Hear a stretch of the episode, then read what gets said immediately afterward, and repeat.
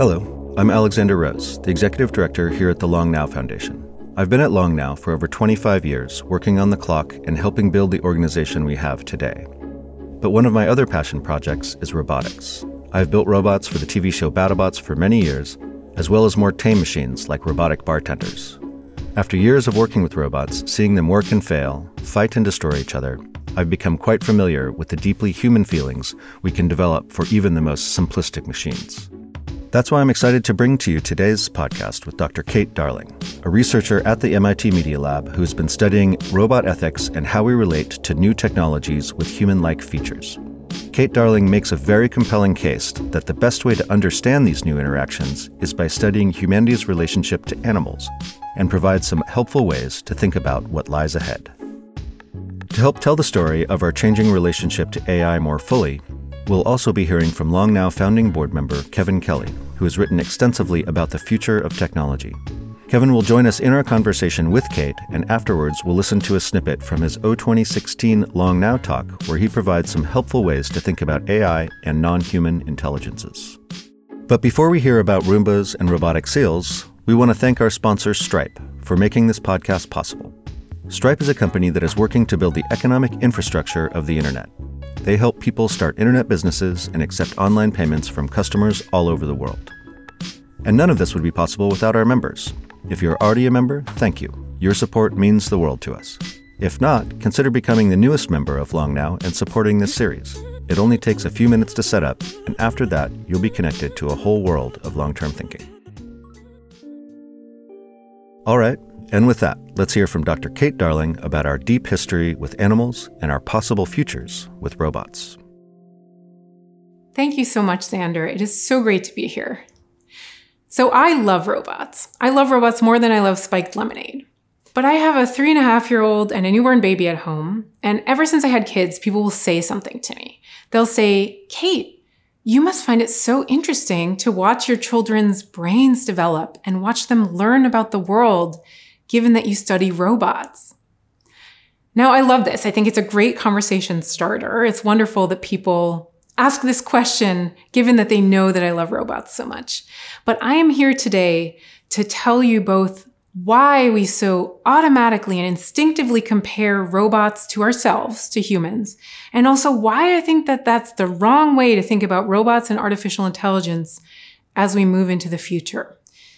Now, another question I get a lot is what is a robot? There's actually no universal definition of the word robot. People have different definitions depending on the field that they come from, and people have different images in their minds of what the word robot actually is. I operate with the same definition as most roboticists, which is a robot is a physical thing, so not AI or a bot. It has to be physical. It can sense the world. It can take in information, think about what to do next based on what it has sensed about the world, and then it can act on its environment again. Now, that sounds pretty good, but when you drill down on that definition, it gets a little fuzzy at the edges. I remember when I first got to MIT and I was so excited to see the truly cutting edge work being done in robotics. You know, the robots that we've been told over and over again are going to take everyone's jobs and take over the world. Uh, and I quickly discovered that there's a massive discrepancy between the public perception of where the world is in robotics and where we actually are. So from what I've seen, trust me, for most robots, if you ever feel threatened, you can just dump a bucket of water over them and you should be absolutely fine. Now, that's not to say that we shouldn't be thinking about what robots mean for the future of work, for the future of humanity. That's something that I think about a lot. I just come at it from a slightly different perspective on our future. And that starts with a unique aspect of robots that I'm especially interested in, which is our self projection. For example, something that I think is fascinating is the fact that there's a Japanese manufacturing company that will have its employees do exercises in the morning to warm up their bodies for their day on the assembly line. And this company, which also has robots working in the factory, will have the robots do the same exercises with their arms in order to be perceived more like colleagues and less as machines. Isn't that a little bit weird?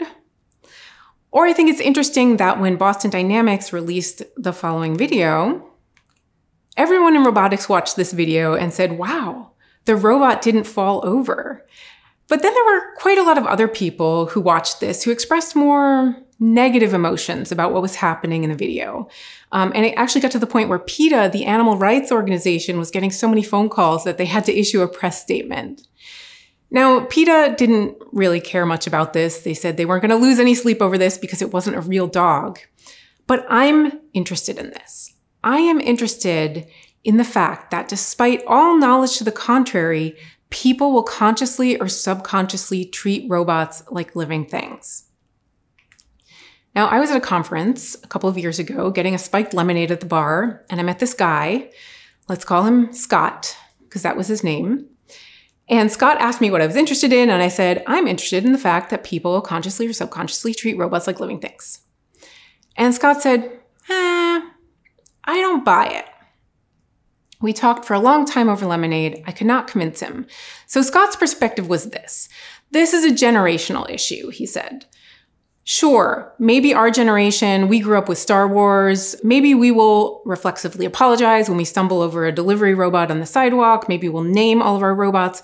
But newer generations that grow up with this technology everywhere, they're going to treat robots just like any other device.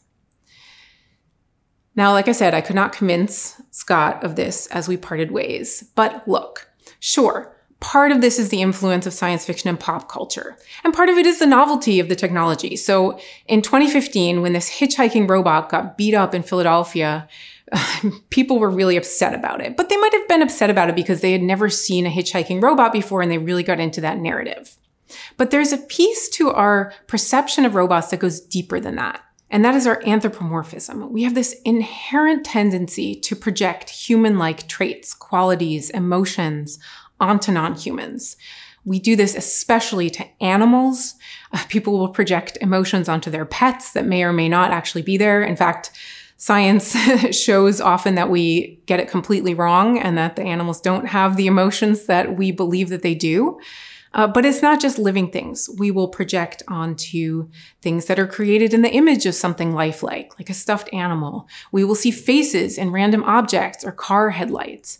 We do this from a very, very early age. One of the first things that infants learn to recognize is faces. And they don't even have to be real faces. They can just be black and white images on a screen. So this is very ingrained in us.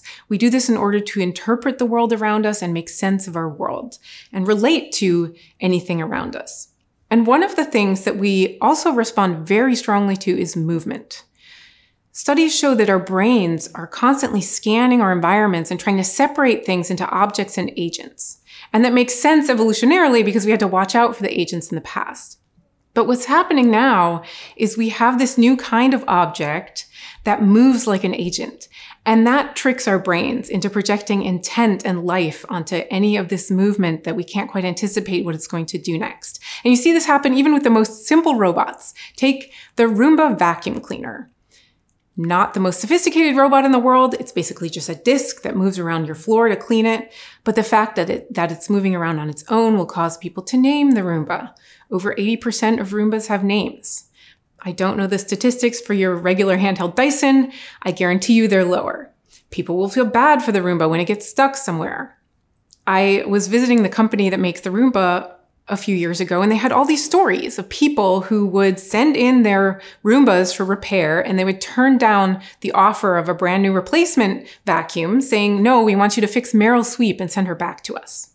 Now, a more extreme example of this is military robots. There have been these bomb disposal units that the United States military has used in Iraq and Afghanistan. They are designed to let soldiers hang back out of harm's way. A lot of them are just remote controlled and only partially autonomous, but soldiers will treat them like pets. They gave them names, they gave them medals of honor, they would hold funerals with gun salutes for them when they couldn't be repaired.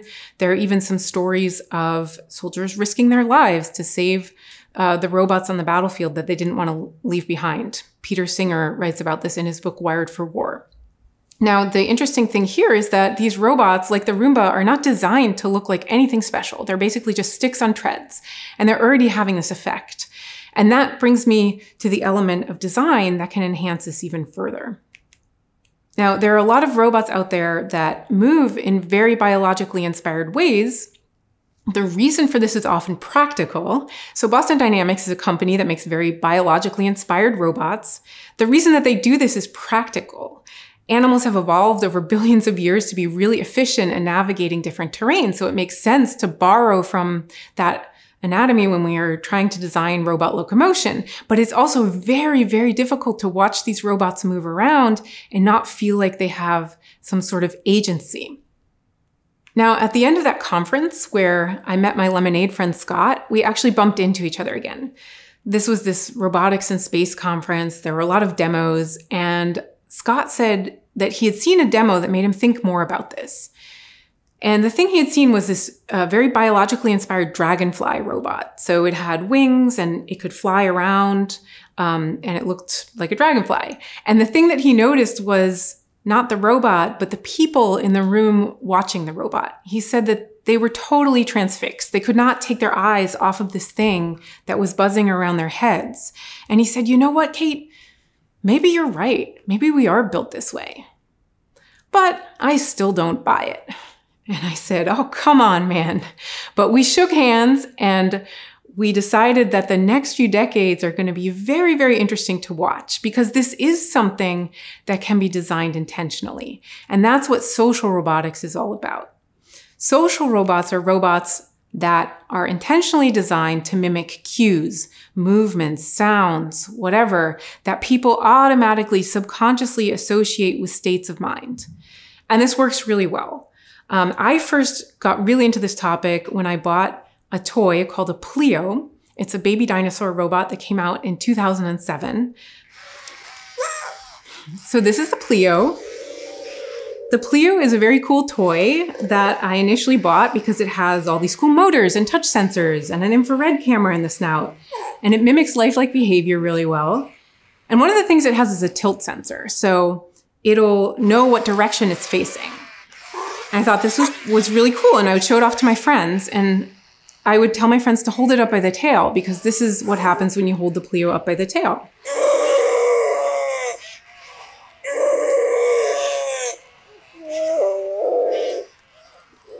It mimics pain and distress.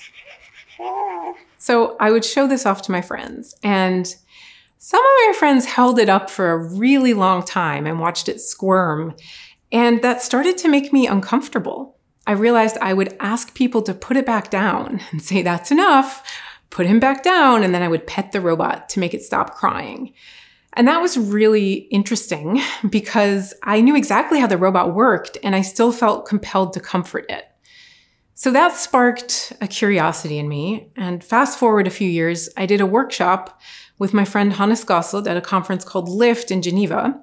We took five of these baby dinosaur robots. We gave them to five groups of people. We had each group name their robot and play with it, interact with it. We had them do a little fashion show with the robots where they dressed them up in pipe cleaners and construction paper, just so that we could personify them a little. And then after about 45 minutes to an hour, we unveiled a hammer and a hatchet and a knife, and we told them to torture and kill the robots. Now, this turned out to be pretty dramatic. We obviously wanted it to be dramatic, but uh, it turned out to be more dramatic than we expected it to be. We had initially thought, okay, there's probably going to be a split of people in the room. Some people are going to say, oh, so what? It's just a robot. And some people are going to have more of a problem with the violence. Uh, and we wanted to ratchet up the violence and see how the split in the room changed. And instead, everyone just absolutely refused to even hit the baby dinosaur robots. We finally had to threaten to destroy all of the robots unless someone took a hatchet to one of them. And this poor guy volunteered, and we all stood in a circle around him. And he brought the hatchet down on the on the robot's neck, and people kind of winced and looked away. And then there was this half joking, half serious moment of silence in the room for the fallen robot. So that was a really interesting day. Now, this wasn't science. This was not a scientific experiment. This was not a controlled setting. There were a lot of social dynamics, uh, but it inspired some later research that I did at MIT with my colleagues Cynthia Breazeal and Palash Nandy. And for this research, instead of using really cute, evocative baby dinosaurs, we used something much more simple. We used hex bugs which are these toys that move around like insects in a lifelike way, but they're very basic and simple. And we had people come into the lab and smash them with mallets.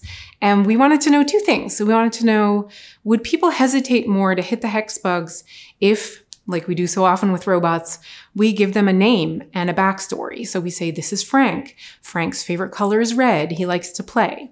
And then the second thing we wanted to know was how people's hesitation to hit the hex bugs related to their natural tendencies for empathy. So we did psychological empathy testing with people, and we found that people who scored low on empathic concern for others in general they didn't seem to care much about Frank. They would just hit Frank. And people who scored higher on empathic concern, they would hesitate more or sometimes even refuse to hit the hex bugs. So that was just a little study, but it is part of a large and growing body of research in human robot interaction that shows that we respond genuinely to the cues that these machines give us. And we respond even if we know perfectly well that none of this is real. Okay, so why does this matter? I think it matters because what's happening right now all over the world is that robots are moving from being kind of behind the scenes in factories, manufacturing, behind walls and cages, and they're coming into shared spaces, spaces where they are interacting with people, workplaces, households, public areas. So we have these machines that can sense and think and make autonomous decisions and learn and they're not alive and they can't feel, but people feel differently about them than they do about other devices. And that is such an important thing to understand as we start to integrate this technology, that people treat it differently. And in some ways, this is even really useful. We are already seeing some pretty cool applications in health and education that specifically rely on people treating a robot like a living thing or like a social actor, on them even de- developing an emotional connection to a robot. So, for example, there's some very intriguing research on autistic children and using robots as a tool in therapy and the robots in this context aren't used as a replacement for a therapist or a parent. It, the robots are actually facilitating conversations between the child and the adult in the room. And the researchers aren't quite sure why robots are so useful in this context, but they think it's because for these kids, the robot is clearly something social for any of us. A, a, robot, we will treat it like something social, but the kids also understand that the robot doesn't come with all the baggage of humans. And so it, it can actually facilitate some of the conversations that we want to be having. Now, it's not just in this context. There are also a lot of studies being run on using robots in education, using robots to help kids be more curious about different aspects of learning. And again, this is not to replace teachers, but rather to be used as a su- supplemental additional tool in a classroom setting. And then there's therapy robots like the Paro Baby Seal that's used in nursing homes and with dementia patients. This one has been around for a while. It's a very, very cute baby harp seal robot. It responds to your touch. It makes these little movements and sounds. It's pretty simple, but it has quite an effect on the people who use it. Um, it lowers their blood pressure. It can calm them. It gives them the sense of nurturing something in a context where their lives have been reduced to being taken care of by others. Now, the first response that I often get to Paro is, Oh my gosh, Kate, I can't believe that we are living in a dystopia where we give people robots instead of human care. I think that that's a very um, justified thing to say uh, because we shouldn't be replacing human caretakers with robots. That's a terrible idea. Uh, but here's where I want to point out what I think is a huge problem in a lot of our conversations around robots, in our casual conversations, in our news media, even among roboticists themselves. And that is that we often subconsciously compare robots to humans and artificial intelligence to human intelligence. Now, of course we do this, given everything that I've just told you about how we anthropomorphize robots and project ourselves onto them. But we do it constantly. We do it in our stock photo images. If you Google image search artificial intelligence, you get a bunch of images of human brains and humanoid robots and human heads. But we do this also in our conversations about robots replacing jobs one to one. We do this in our conversations about intelligence, like comparing my children's brains to, to AI. But this analogy does not make any sense at all. So, on the one hand, we already have robots that are smarter than people. We have robots that can do endless calculations, that can beat us at chess, at Go, at Jeopardy, that can recognize patterns in data that we would never see. And then on the other hand, people are also much, much smarter than machines. It used to be that if you asked Apple's voice assistant Siri to call you an ambulance, she would literally call you an ambulance because she didn't understand the context. Now, of course, Apple fixed this once it became known, but they probably had to fix it by hand because Siri, even today, if you try to have a conversation with her, you will probably give up pretty quickly. That's not to say that machines aren't smart. It's not to say that they're not becoming smarter. It's to say that machines understand and see and learn about the world differently than we do. And so the question to me is not can we eventually at some point in the future recreate human intelligence? The question to me is why would we want to do that in the first place when we can create something different? So it shouldn't be our goal to recreate ourselves. It, it's actually more useful to create something that's supplemental. And I actually just wrote a book called The New Breed that tries to challenge and break this mold of subconsciously thinking of robots like humans by offering a different analogy. This is an analogy that is familiar to us, that acknowledges that robots are different from toasters in that they can make their own decisions and learn about the world. And it's one that changes some of these conversations in what I think are pretty important ways.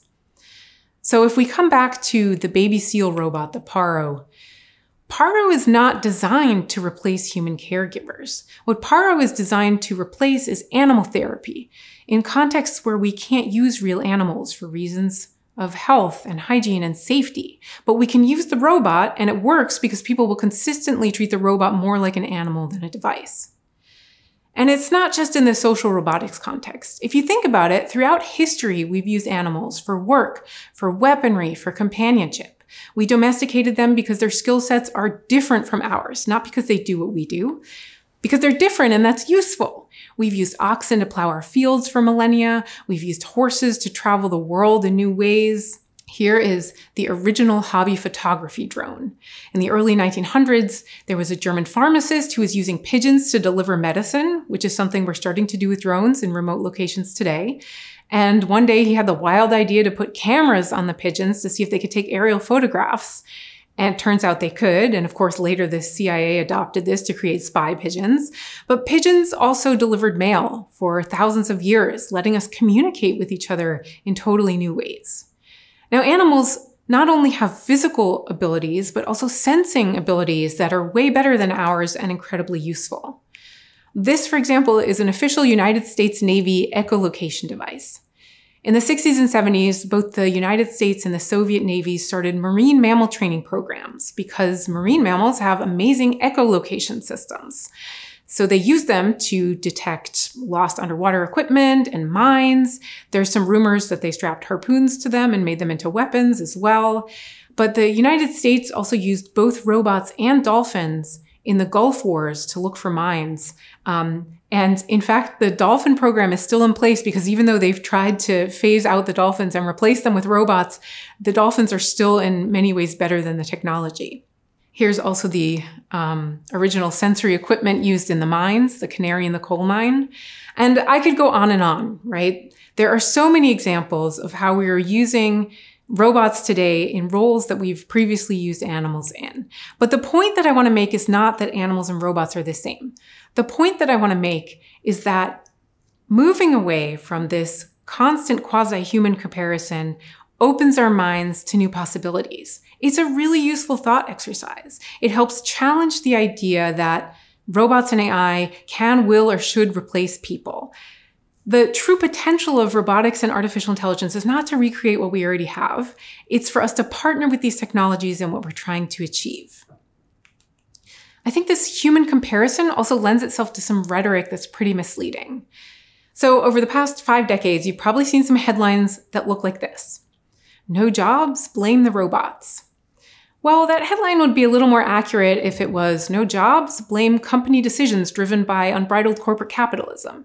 Not such a pithy headline, but more accurate because it's not the robots taking the jobs, right? Thinking of robots as quasi humans, giving them this agency in our language really lends itself to a determinism about our future and about the automation of labor, when in reality, we have choices. We don't like to see this, but we have choices. We could be using technology to help people do a better job rather than trying to automate them away.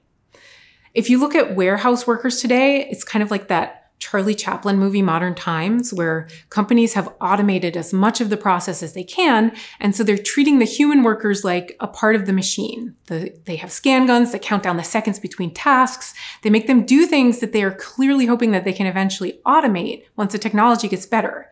But that's not the only way to think about or handle human labor like a replaceable commodity. So Take, for example, the United States Patent and Trademark Office. I know that a lot of patent and trademark offices are dealing with the problem that you have patent examiners that get tons of applications on their desk. They need to decide whether any invention is new enough to warrant patent protection. And so technically they have to sift through all of the world's information in order to make that determination, which is impossible. And so, you know, one of the things that the United States Patent and Trademark Office could have done, which I have seen companies do, is they could have said, hmm, I wonder if we could train artificial intelligence on you know the historic data that we have and have it make determinations that are you know have a slightly better hit rate than the examiners. Because even if it's just slightly better than the very poor job that we're doing right now then we can get rid of all these people and not have to pay them their salaries no, instead, what they said was, how can we use this technology to help our people do a better job? And so they started looking for ways to use AI to surface some of the prior art that the examiners wouldn't have found on their own, and then letting the humans do what they do best, which is make that judgment call, that determination. So how can we use robots to help people do a better job rather than replace them? How can we use robots to help people be more productive, to leverage what people are good at and enjoy doing while automating the things that robots are good at, which tend to be the uncreative, dirty, dangerous, or dull things that people don't like doing anyway? Now, unfortunately, while employers could be thinking creatively about supporting workers, whether that's in their current jobs or supporting them through transitions, because this still requires a lot of disruption to our current way of doing things. These choices are driven by a broader political and economic system that sets short term corporate profit incentives and does treat workers like a commodity. And that is a, a, really, really difficult thing to address and change. But that's the conversation we should be having. Instead of this, the robots are coming for our jobs, technological determinism that I see everywhere. Now, another area where I think we can and need to shift the conversation is when we talk about law, specifically responsibility for harm. I have seen too many lawyers argue that we are currently at a unique moment in history because we are developing machines that can make their own decisions, some of which not even the creators or users could anticipate. Uh, and to deal with the problem, a lot of the proposed solutions are along the lines of can we hold the robots themselves accountable, either by programming them with certain baked in rules or ethics, or the EU has even had a proposal to create an electronic personhood to be able to make the machines themselves responsible. Now, this is not completely out of left field because we've created personhood for corporations and other non humans. But I think we don't talk enough currently about how there is legal precedent for unanticipated autonomous behavior. We've had to deal with the question of responsibility for animal caused harm ever since the beginning of laws known to humankind that dealt with what happens if your ox wanders off into the street and gores somebody unexpectedly. Whose fault is that? Who has to pay for that? And different societies had different answers depending on their culture. But the point is, we have this whole smorgasbord of ways that we have dealt with autonomously caused harm in the past. And we should be drawing on some of that when we think about this in the future. Again, the point is not that robots and animals are the same. The point is that thinking about this analogy gives us some different options. And most importantly, it helps us start from a different place. Because when you compare robots to animals, it suddenly feels very different to argue that they should be accountable We don't expect animals to abide by our rules and moral codes. A zoo can't let the tiger wander around the zoo freely and then when it eats someone point to the tiger and say, oh, well, you know, we couldn't, how could we anticipate that? We trained it to be really nice. We did our best. Um, but we're already seeing corporations and governments try to distance themselves from responsibility and blame the algorithms in their rhetoric when something goes wrong. And that worries me because in the past, some of our analogies for technology have actually influenced some of our law and policy. So two researchers, Richards and Smart, call the human robot comparison the android fallacy. And I think that that is happening here and we need to be very aware of it. Now, I do not think that it is possible to get rid of our anthropomorphism. I do think we need to be, like I said, appropriately aware of it and we need to guide it where we can. For example, when we're talking about liability, for example, when we're talking about the future of work. But I think what it also means is that we're going to see certain things happen as robots become more part of our daily lives. For example, socially. If you think about it, throughout history, we've treated most animals like tools and products and some animals as companions. I think it's entirely plausible that we're going to start doing the same thing with robots, treat most of them like tools and products, and some of them like our companions. Now, we know what Scott would say to this, and here's what I want to say to Scott. Look, maybe you're right. Maybe once robots are ubiquitous, we will treat them just like any other device. But I just don't buy it. And I think that the research on human robot interaction is not only interesting, but important. I think that what's most fascinating to me about this research is that it's teaching us more about ourselves. It's teaching us about human psychology, empathy, how we relate to others. If we look at the history of animal rights, for example, it doesn't really match the philosophical reasons that a lot of us believe in, like preventing suffering. Our actual history shows that we care way more about preventing certain types of human behavior or protecting the animals that we have an emotional or a cultural relationship to. When it comes to animals, we don't truly care as much about inherent criteria like consciousness or suffering, even though we think that we do and we want to, many of us. And we've kind of ignored that hypocrisy. But what human robot interaction research can do is hold up a mirror and make us confront some uncomfortable truths about ourselves. One of which may be that we care more about a fluffy baby seal robot than a living, breathing, slimy slug. Now, that's not to say that we can't shift our behavior if we don't like being this way, but it requires seeing it.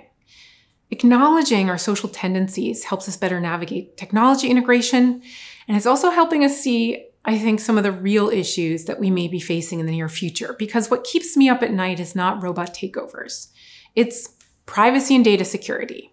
It's the ways that robots could be used to manipulate people, not just for their own benefit in healthcare and education, but for someone else's benefit. So setting aside some of our moral panic and our determinism about the future really helps us be more clear eyed about our challenges and about our choices. It helps us think outside of the box. It helps us lean into the positives and it helps us intentionally build technology with the goal of benefiting people. And if we can do that, then I, for one, am excited to welcome our new robot partners and to work together to shape a future that supports human flourishing. Thank you very much.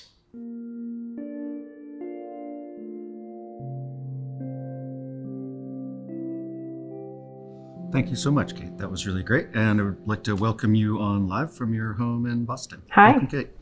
Good to see you. Good to see you too. After hearing your talk, I was reminded of I was driving through San Francisco and I was going by a park and there was this new robotic lawnmower that was mowing this lawn of the park.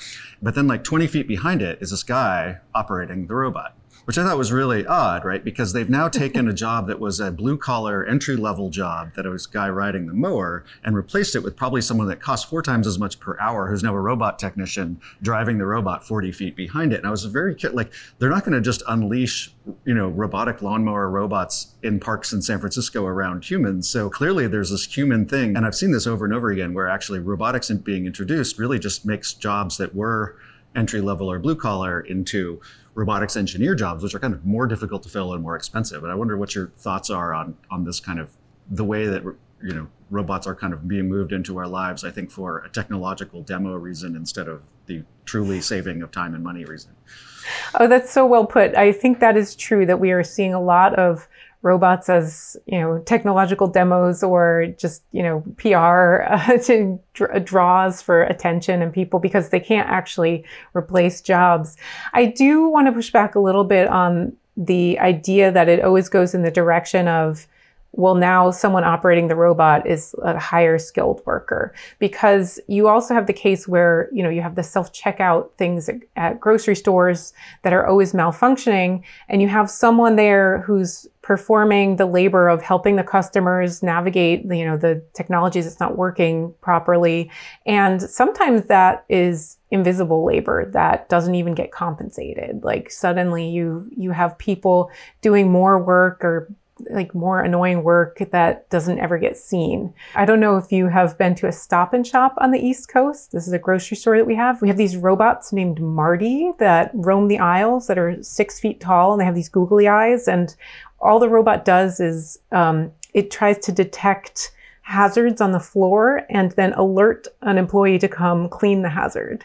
I and one of my students, Daniela DiPaola, have spent a lot of time in Stop and Shop watching this robot and watching it, you know, flag people to come over for tiny pieces of cilantro and watch the employees like walk over and sigh heavily and like press a button on the robot to make it keep going.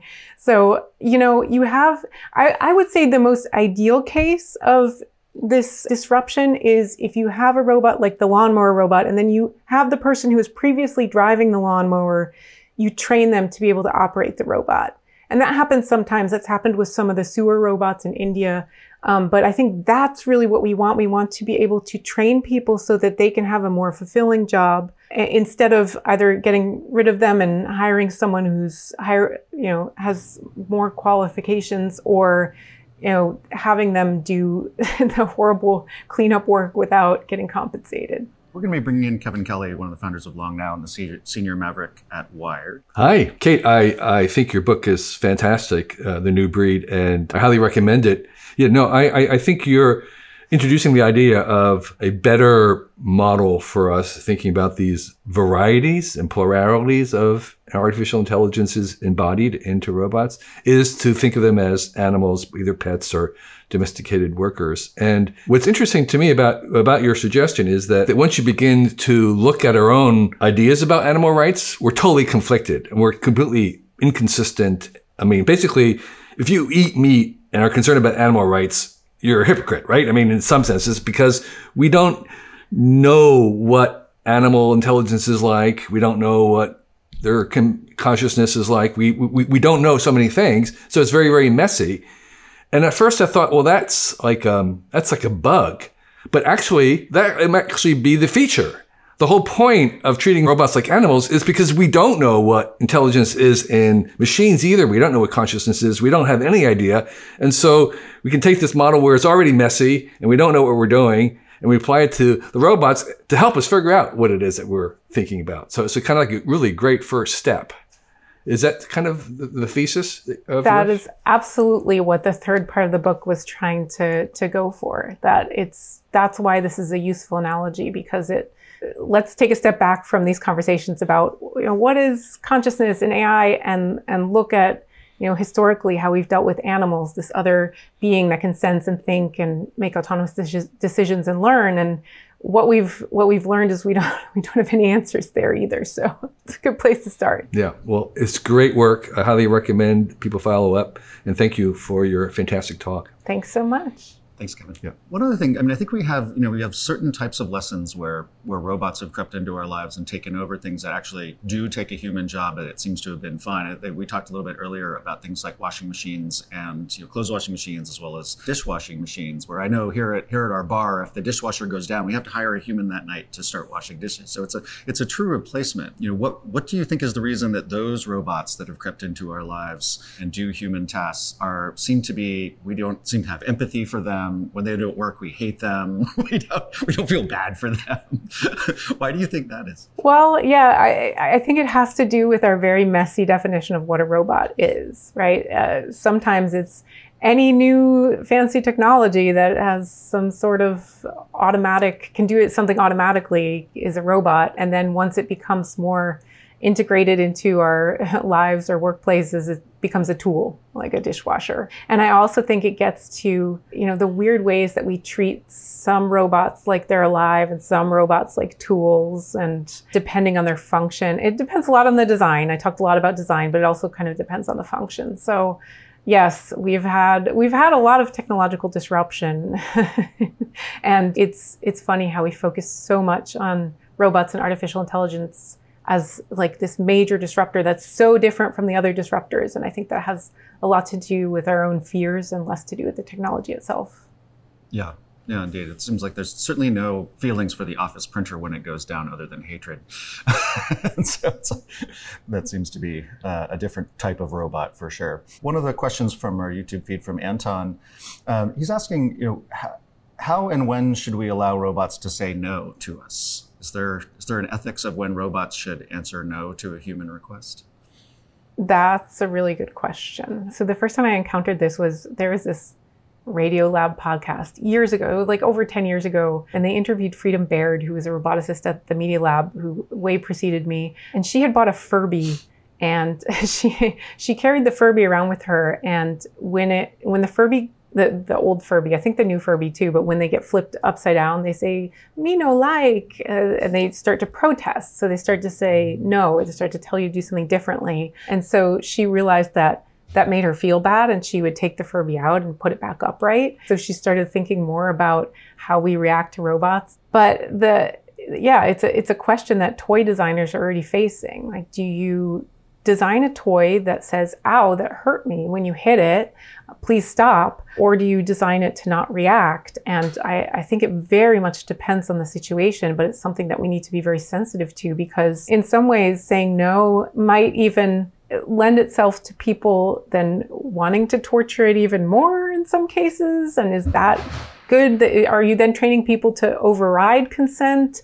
Uh, I think we just need to be really careful, especially when it comes to kids, as to you know how how these interactions are are being monitored and how we design these toys.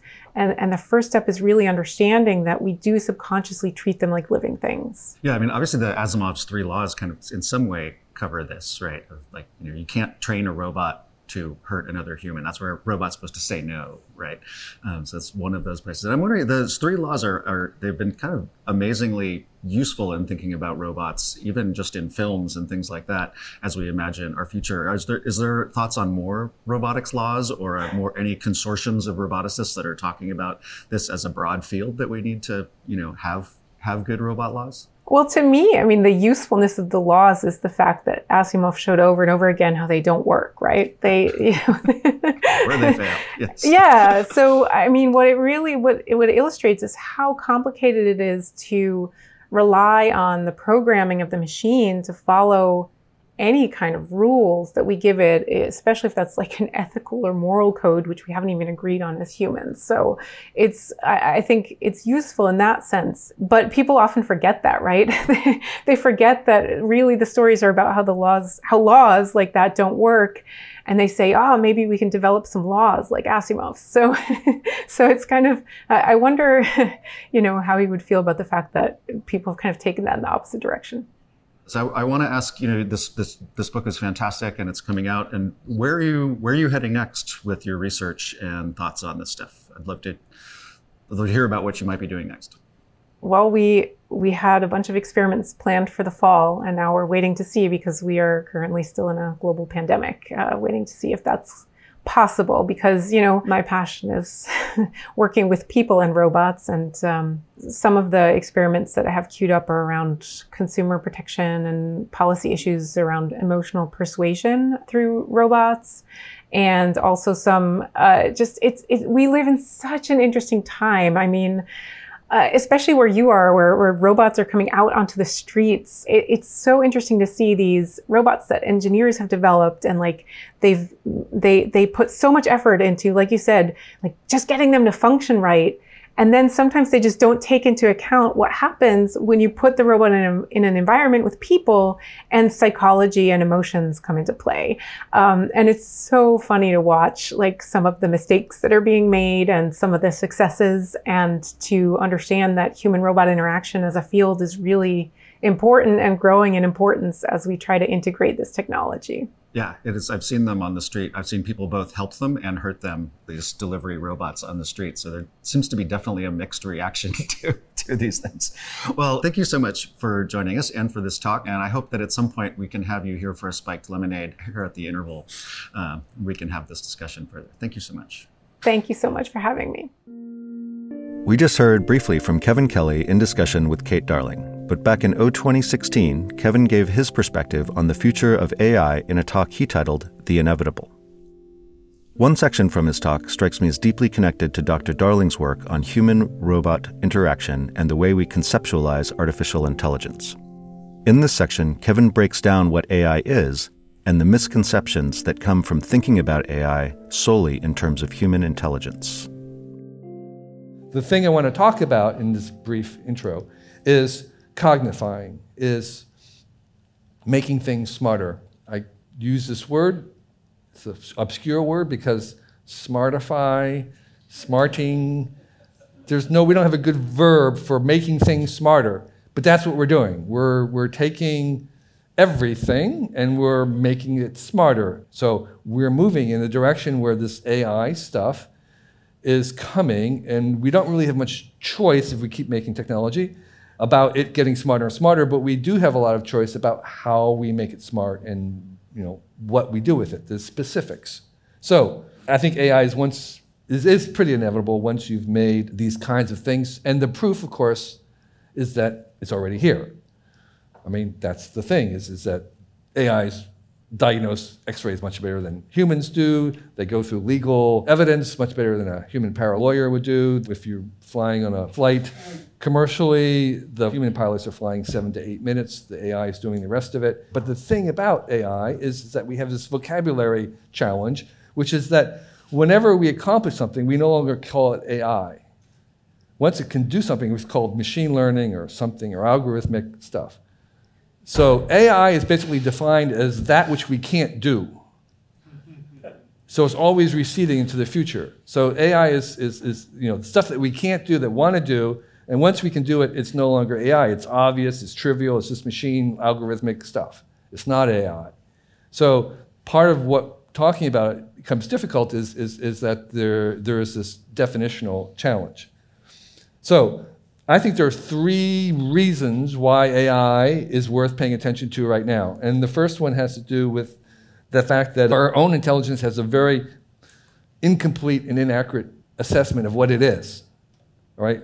We don't know what, what intelligence is, basically.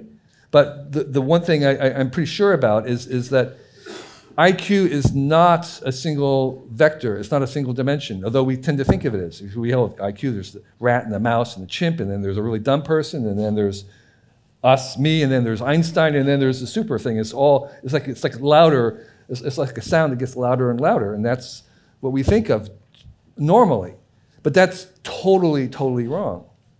What AI is much more like, what intelligence, excuse me, is much more like, is a a kind of a symphony of different notes played on different instruments, and each of those instruments is a different kind of cognition. So we have this society of mind, we have this sort of symphony of many different kinds of thinkings cognitive reasoning, deduction, spatial navigation, memory. There's, there's, there's, we don't even know, maybe hundreds of different types of thinking that are aggregated into what we call intelligence. And we generally think of human intelligence as general purpose, but it's absolutely not general purpose.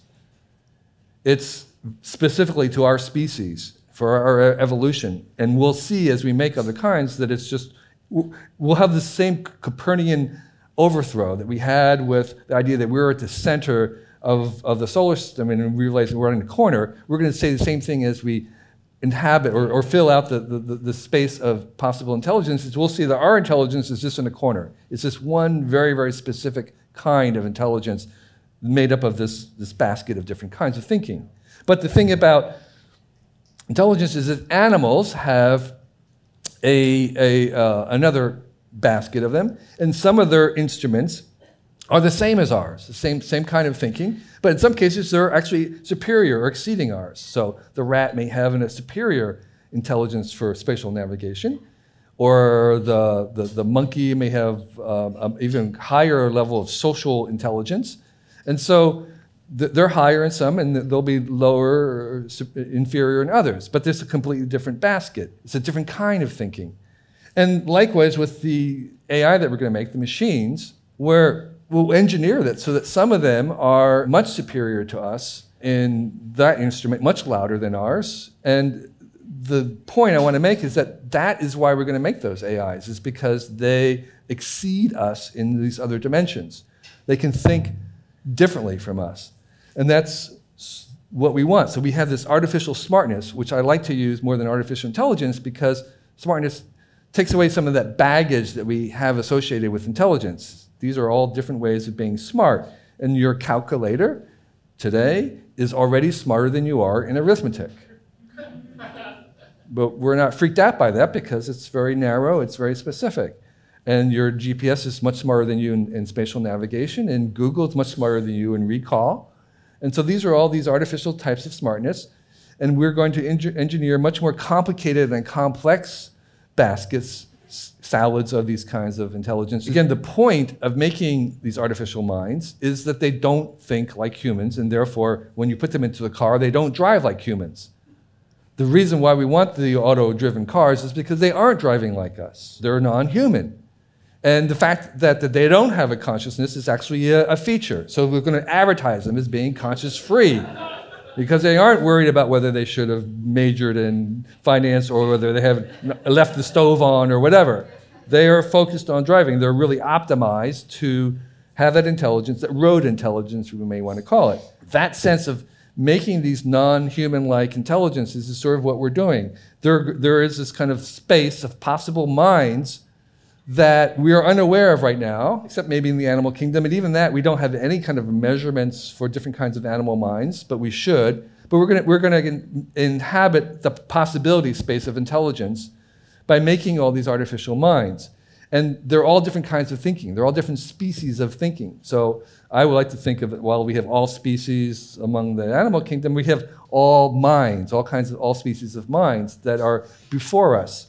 Our job is sort of in, in a kind of a cosmic sense, is, is to make or discover these kinds of minds that biology probably couldn't get to by itself.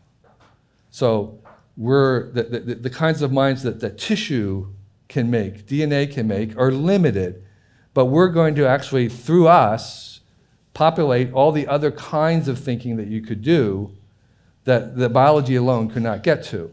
So there's lots of very different kinds of minds. And I think that some of the most intractable, mysterious questions we have, say about dark energy, quantum gravity, we may need these alternative kinds of minds to work with us to solve them. So human intelligence alone may not be sufficient to solve them. We, our, our first job is kind of like a, a two-step thing, is to invent these other kinds of thinking to help us work with us to solve these problems. And we see some of that kind of evidence right now in doing uh, computer proofs for mathematics, where we actually don't even understand the proof. We just rely on the fact that there is this mind that says, yeah, that's right.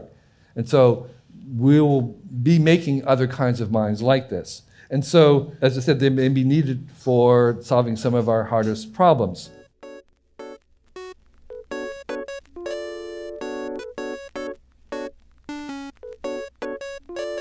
This conversation has taken you along one of the many paths of long term thinking. If you'd like to learn more about our projects, take a deeper dive into our ideas, become a member, or watch the talks and see our show notes, go to longnow.org. You'll also find the full audio and video of the talk you heard today. As always, we'd like to thank our speakers, our listeners, our sponsors, and our members. Our work would not be possible without you. Today's music comes from Jason Wool, as well as Brian Eno's January 07003, Bell Studies for the Clock of the Long Now. Big thanks to our production team Daniel Engelman, Justin Oliphant, Andrew Warner, Jacob Kuppermann, Forrest Pound, Shannon Breen, Casey Kripe, and the entire Long Now staff who make each of these conversations possible. Talk to you next time, and until then, keep moving patiently, responsibly, and exploring the long view.